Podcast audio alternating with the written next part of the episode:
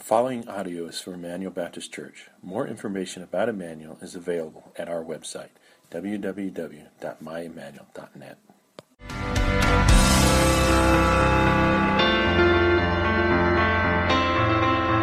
sermon is just that. It's an apologetical sermon to prove that Jesus is the fulfillment of the old covenant. He is the new covenant. He's the way to heaven, and that you and I should turn to him. Now, uh, in that, understand that the writer of Hebrews is primarily, at the time that he writes this book, he's writing to Hebrews.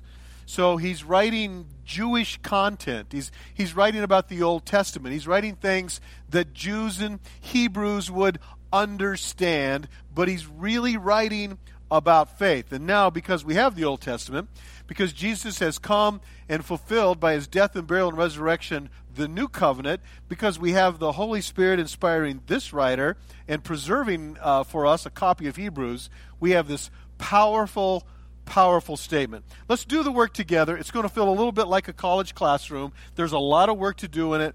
I'm going to talk as fast as you can listen. Here's Hebrews chapter 2, beginning in verse 1. Therefore, we must pay much closer attention to what we've heard because we don't want to drift away from it. For since the message, now he's talking about the Old Covenant message, the Old Testament, for since the message declared by angels proved to be reliable, and since every transgression and or disobedience receives a just retribution, he's going to ask a rhetorical question now. How could we escape? Literally, how can we escape judgment? How can we escape hell? How can we escape eternal death if we neglect this incredibly great salvation that God has provided for us through Jesus Christ? This salvation, this new covenant, this New Testament was first declared by the Lord. Second, it was attested to us by those who heard him and listened to him and saw him, eyewitnesses. Verse 4. Third, God also bore witness by signs and wonders and various miracles. And fourthly, it's attested to by the gifts of the Holy Spirit distributed according to his will. It's an incredible four verses. He covers the entire Bible in four verses. Here's the first thing he says to us The Old Covenant clearly has divine origin. It's from God, it's declared by angels, it's completely reliable. Um, there are four or five sermons here. One is how the Old Testament came, how it was inspired by the Holy Spirit, how each author got it over a course of, well, not just the Old Testament, into the New Testament, 40 different authors over a course of 15 years, that, that is one perfect document. It's incredible what it is. The Old Testament has been proven historically reliable. It's been proven geographically reliable. It's been proven archaeologically reliable. And those who tried to tear it apart and dissect it and criticize it, notable names like Lee Strobel, Josh McDowell, Lew Wallace, became Christians when they tried to poke holes in it because they recognize it's a completely reliable document from God Himself.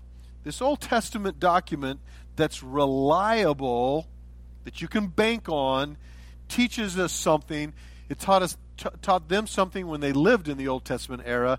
It still teaches us something today. It teaches us the holiness of God.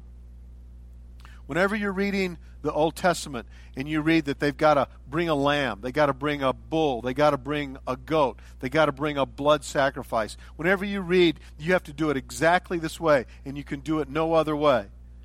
It's reminding us that God's holy, He's perfect, He's just, He's righteous. Never any any part of unholiness in Him. Whenever there's an unholy part in our lives, it cannot stand up to. It can't be in the presence with the holiness of God. Isaiah the prophet, when he sees the when he sees the vision in Isaiah 6, and he sees the angel saying, Holy, holy, holy, and he's there and he realizes he's not holy, he says, Oh, oh, woe is me, I am undone. It's beautiful Shakespearean language, isn't it? It means, uh oh, my goose is cooked. In the Old Testament, we read about the holiness of God. When, when uh, Moses on Mount Sinai is getting the Ten Commandments, God says to the children of Israel, Don't come close to the mountain. Don't let your animals come close to the mountain. If they do, they will die. It's the holiness of God. Priests that are uh, mixing the incense, they, the, the incense isn't right. It's not the way God prescribed it. And they go, That's okay. God kills them. It's the holiness of God. If you don't bring a blood sacrifice, then you're not in right relationship with God. You're outside of that. There's all of this about being cleansed and being sanctified. In fact, in this passage, it says every transgression, every sin, whether it's a thought sin, a sin of the mouth, the word, the tongue, an action sin, every sin, every disobedience receives a just retribution. We don't like to talk about that. In fact, in our modern American society, the idea is, well, I know I'm not perfect, but well, I'm a pretty good guy. I mean, I, I don't go to church every week, and I don't tithe. Nobody actually really tithes, right? And that hour of prayer thing, I mean, that's fanatical, but I'm a pretty good guy. I'm probably going to make it. The idea is that I'm better than you, so since I'm better than you, I'm probably going to get in. And we think that when we get to heaven's gate, God, with kind of a wink and a nod, like a bouncer letting an underage drinker in a bar, is going to let you in. And there's nothing in the Bible that even comes close to hinting at that. What the Bible says is nobody's getting in. There's none righteous, no, not one. There's none that seeks God. There's none that goes for his holiness. Every one of us have, have sinned. We all fall short of the glory of God. This is the teaching of the old covenant. What's incredible is that that holy, perfect, righteous God is also a loving, merciful, and graceful God. And so he sends us Jesus. Jesus is the new covenant. Jesus is our salvation. In fact, in this we begin to see that getting to heaven isn't a formula. Even in the Old Testament, uh, the, the whole formula, if you would call it that, is just to expose my sinful heart. But in the New Testament, we think in terms of formula too. If I if I go to church enough, if I put something in the offering plate, if I'm good to my neighbor, if I help little old ladies across the street, I'll probably get in. That's that's not the way it works. Jesus is the way. This is what Jesus would say over and over again when it says in verse 3 this new covenant was first declared by the Lord. Jesus came and he said, I'm the Messiah. I'm the Son of God. I'm the way, the truth, and the life. No one comes to the Father but by me. The disciples said, Show us the Father, and it'll be enough for us. And Jesus said, Have you been with me this long and you don't know me? Jesus said, Everyone who seeks God hears the truth. You will know the truth, and the truth will set you free. I and the Father are one. Whatever the Father tells me to say, that's what I say. Whatever the Father tells me to do, that's what I do. Can't you see? I come from God. He taught it, and He taught it, and He taught it, and He taught it. The, the idea that people read the, the Gospels and go, well, Jesus never really claimed to be God. I, I don't even know what they're reading. He does it on every single occasion. It's not just his teaching, it was also attested to by the signs and the wonders and the miracles that God the Father did through Jesus. Jesus fed 5,000 with uh, loaves and fishes, he fed 4,000 later on again. He walked on water, he calmed the, the storm. Jesus made the lame to walk and the blind to see and the deaf to hear, and the sick were healed. He raised the dead back to life. He did miracle after miracle after miracle after miracle. It's an incredible, uh, just a litany of all of the miracles that Jesus did. And so, it was attested to by God the Father through the miracles that he did through the Son. And then, when we get to the end of verse 4, the writer of Hebrews, now looking back at recent history, because he's writing this about maybe 65, 70 AD no, it's probably 65 because the temple's destroyed in 70, and that hasn't happened yet. So he's right in there. So he's he's 32 years after the crucifixion. He's looking back at that recent history, that 32 years, and he's saying, not only did Jesus come and he was the Son of God and it was attested to by the Father, and not only were all the miracles there, but then he said, but look what the Holy Spirit has done in the giving of gifts to mankind after the ascension of Jesus. And he makes that reference in the end. And, and when you think about it, it really is incredible. Let's just think about one guy. Just think about Peter. What's Peter like before the resurrection? He's stick my other foot in my mouth, Peter. He's deny the Lord, Peter. He's the only disciple that Jesus ever had to say, Get behind me, Satan, Peter. That's who he is. He's, uh, I'm going to go back to fishing, and Jesus has to go find him in John 21, Peter. But in Acts chapter 2, after the resurrection and the falling of the Holy Spirit, he preaches 53 days after the crucifixion. The people who murdered Jesus are in the crowd, and Peter stands up. No longer denial, Peter. No longer making mistakes, Peter. Peter, full of the Holy Spirit, it says in Acts chapter 2, preached in that place, and 3,000 people are saved. That's not the only work of the gifts of the Holy Spirit. We see the gifts of the Holy Spirit in all kinds of other ways. Barnabas comes, sells all that he has, lays the money at the apostles' feet, and says, I want to be a missionary the rest of my life. That happens right there in their presence. The Holy Spirit is so powerfully uh, active in their presence that when Ananias and Sapphira see the, all the attention that Barnabas got, they fake it. They sell some property. They bring half of the money and say, "This is all the money that we sold the property for. We want to we want to give all our money to the Lord." And the, and the Lord knows that they're lying. So in the worship service that day, He strikes them dead. How would that go for worship? Be just a perfect time to give an altar call, wouldn't it? This is the work of the Holy Spirit. And it's not just it's not just guys like Peter and James and John. There's a guy that's never mentioned before in all of the Bible until we get to Acts. His name is Stephen. Stephen's a Greek name, so probably his mom's a Jew, his dad's a Greek. Stephen Stephen preaches. We know that Stephen was a Baptist. He preaches the longest recorded uh, sermon in all the Bible. He preaches a sermon that's so powerful filled with the Holy Spirit of God that the only thing you can do is either give your life to Christ, pick up a rock, and hit him in the head with it. And they choose to stone him to death. He's the first martyr of the New Testament era. Over and over and over again, we see the work of the Holy Spirit of God. The writer says this all goes together from Old Covenant, where God says, I am holy. Be a holy people. And we realize, I can't be holy. I sin and I sin and I sin. I sin by word, I sin by action, I sin by thought. And he goes, I know. So I'm going to send you Jesus. And Jesus is going to pay for every single sin. Think about it just a moment. It's good stuff. The, the, the verse says here that every transgression, every disobedience receives a just retribution. You see, a holy God had to be satisfied. So, you know where all that retribution went for your sin and my sin? It was all laid on Jesus who became the perfect sacrifice.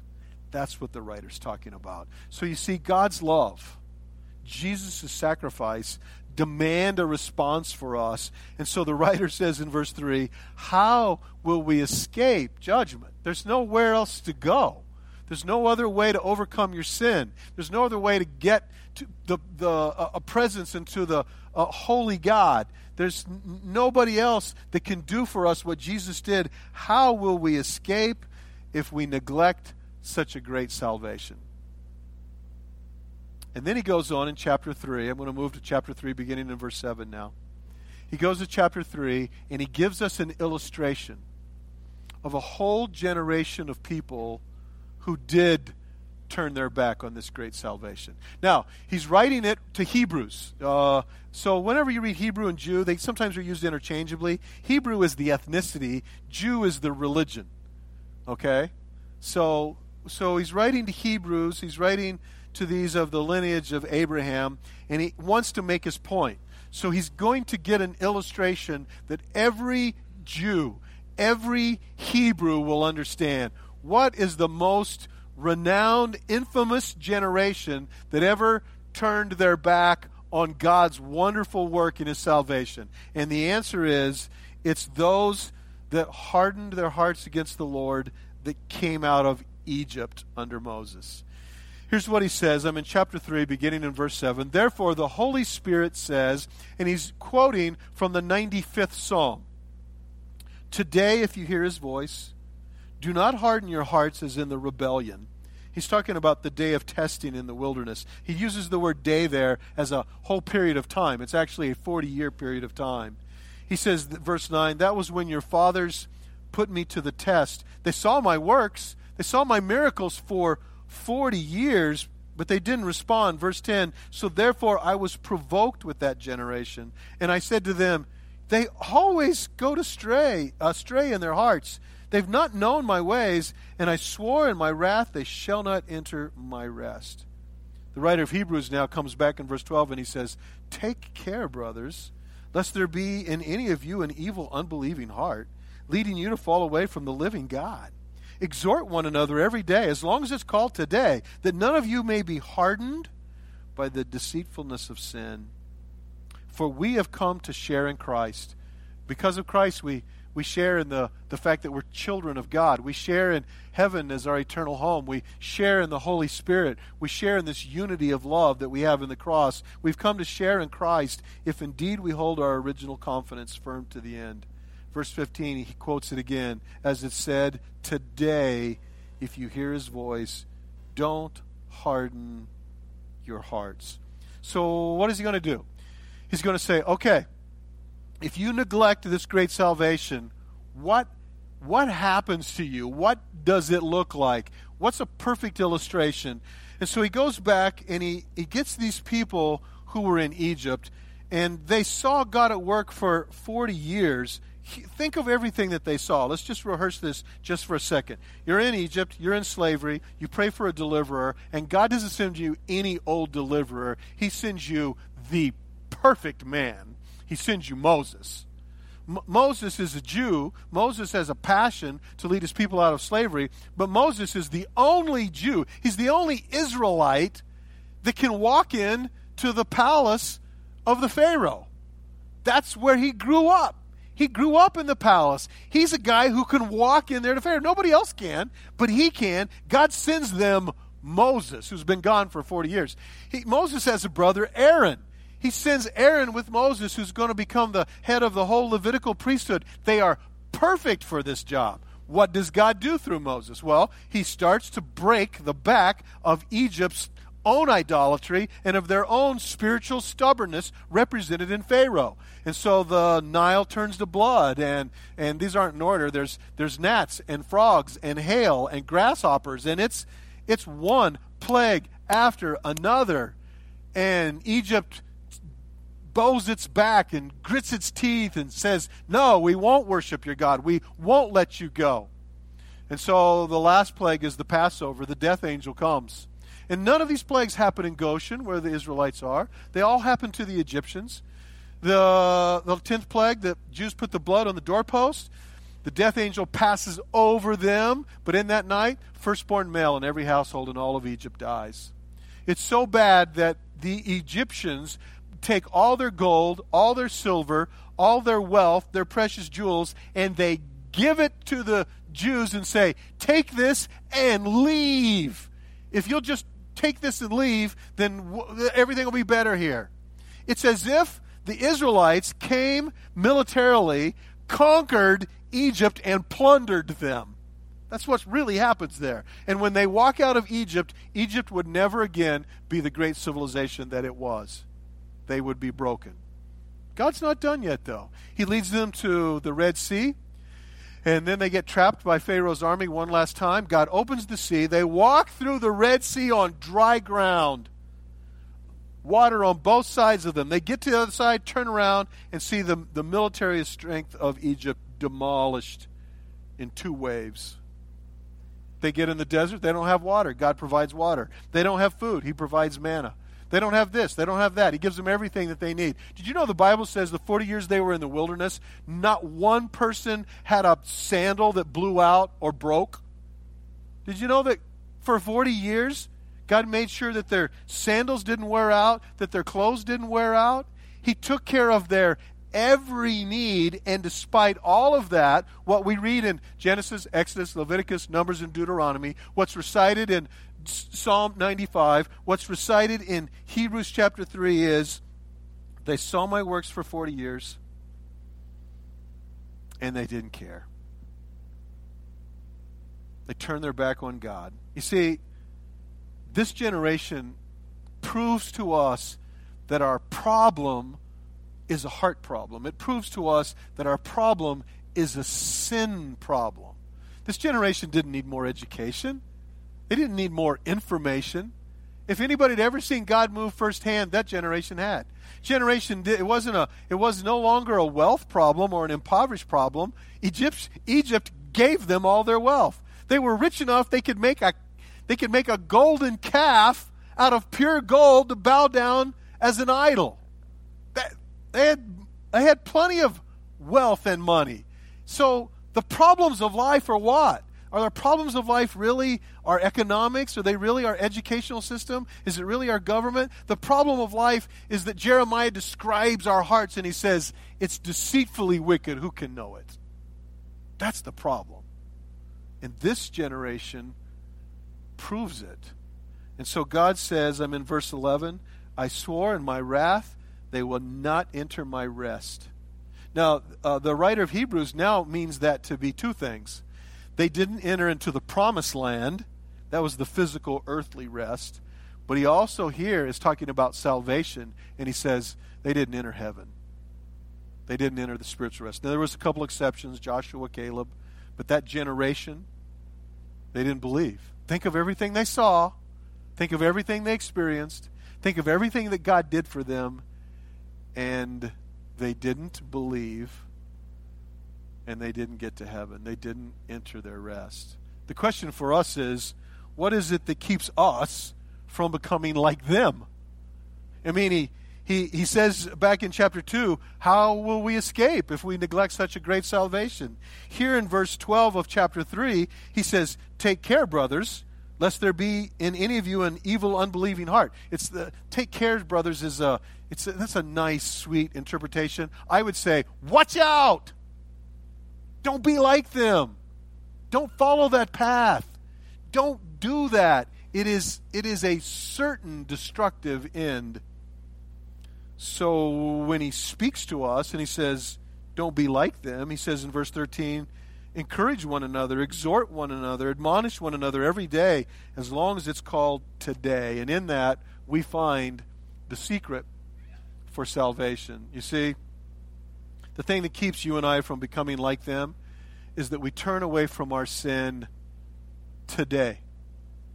We choose to receive Jesus today. Here, let's do it very quickly uh, chapter 3, verse 7. Today, if you hear his voice. What I just read in verse 13. Exhort one another every day as long as it's called today. Look at verse 15. He says, As it said, today, if you hear his voice. Skip down to chapter 4. Find verse 7. Again, he appoints a certain day today, saying through David, so long afterward, the words I've already quoted, today, if you hear his voice, five times. Five times he's saying to you, today, today, today, today. Do you know why? Because the deceitfulness of sin hardens your hearts. He used that generation to prove it. The deceitfulness of sin hardens your heart.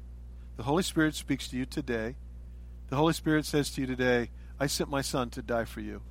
I sent my Son to pay for your sins. Turn from your sins Set aside your selfishness. Put away your idolatry.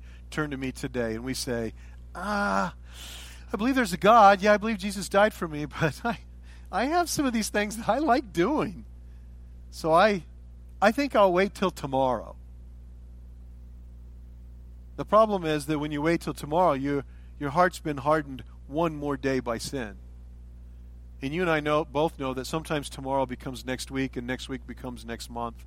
Next month becomes next year. I even know some people who I think are actually purposely waiting for the end of their life. I want to live all my life and do all the things that I want, and then right before I die, I'll give my life to Jesus then.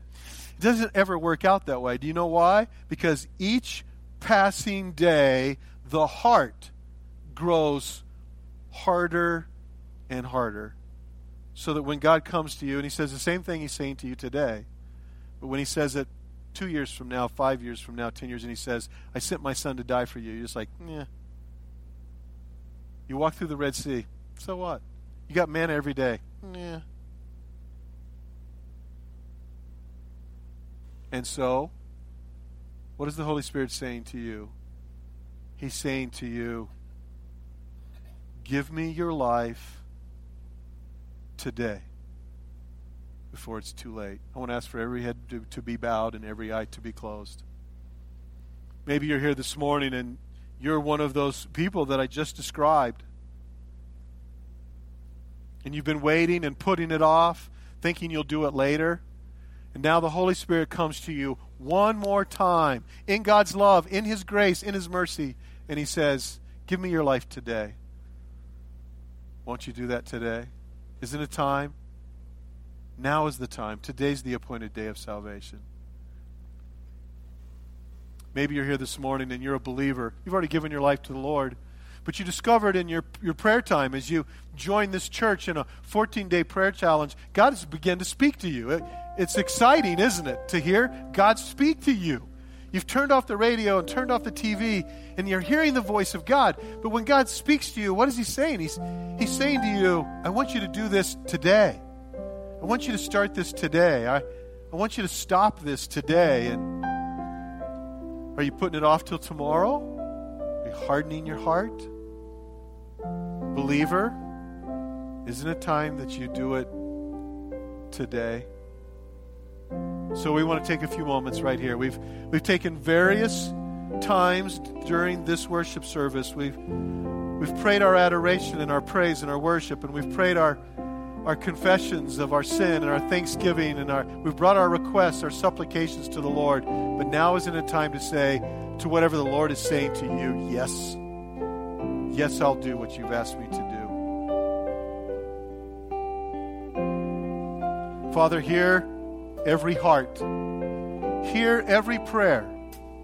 Receive them through the shed blood of Jesus Christ. Make us who are unrighteous righteous by your sacrifice of your Son on the cross.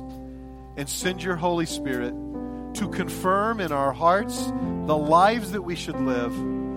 Destroy our hard hearts, make them soft and pliable again, and change us and remake us and remold us into the image of your Son. This we pray that you would do in the most wonderful, the most precious, the most holy name of Jesus. And all of God's people said, Amen. One last word for you. Some of you are struggling. Uh, you made a commitment to pray an hour a day, and it's been hard for you. You 15 minutes, even 15 minute chunks has been hard. Your your mind's a little distracted. So here's one tool that many people use that we've provided for you in your bulletin, and that is just a place for a prayer list. What happens is we start to pray, and then we remember all the things that we need to get when we go to the grocery store. So you, you, got a, you got a grocery list that you're doing over here, and then you remember, oh, yeah, I need to mow the yard, and I've got to pick up some Roundup. Now my weeds are growing, and my neighbors are saying bad things. And then you realize you've, you for, you've lost your train of thought for prayer. So if you make a prayer list, it keeps your mind right there on tack. And, and you could start this prayer list by putting the Smiths and the Kirschmans and the Carnathans uh, Car- Car- Carnathans. I didn't want to say Corinthians. And uh, that could begin your prayer list right there. On the back is an old hymn. It's, it's a beautiful way to prepare your heart for a time of prayer. And I want to make this our benediction this morning. Breathe on me. Holy Spirit, breathe on me until my heart is clean. Let sunshine fill the inmost part with not a cloud between. Holy Spirit, breathe on me. My stubborn will subdue.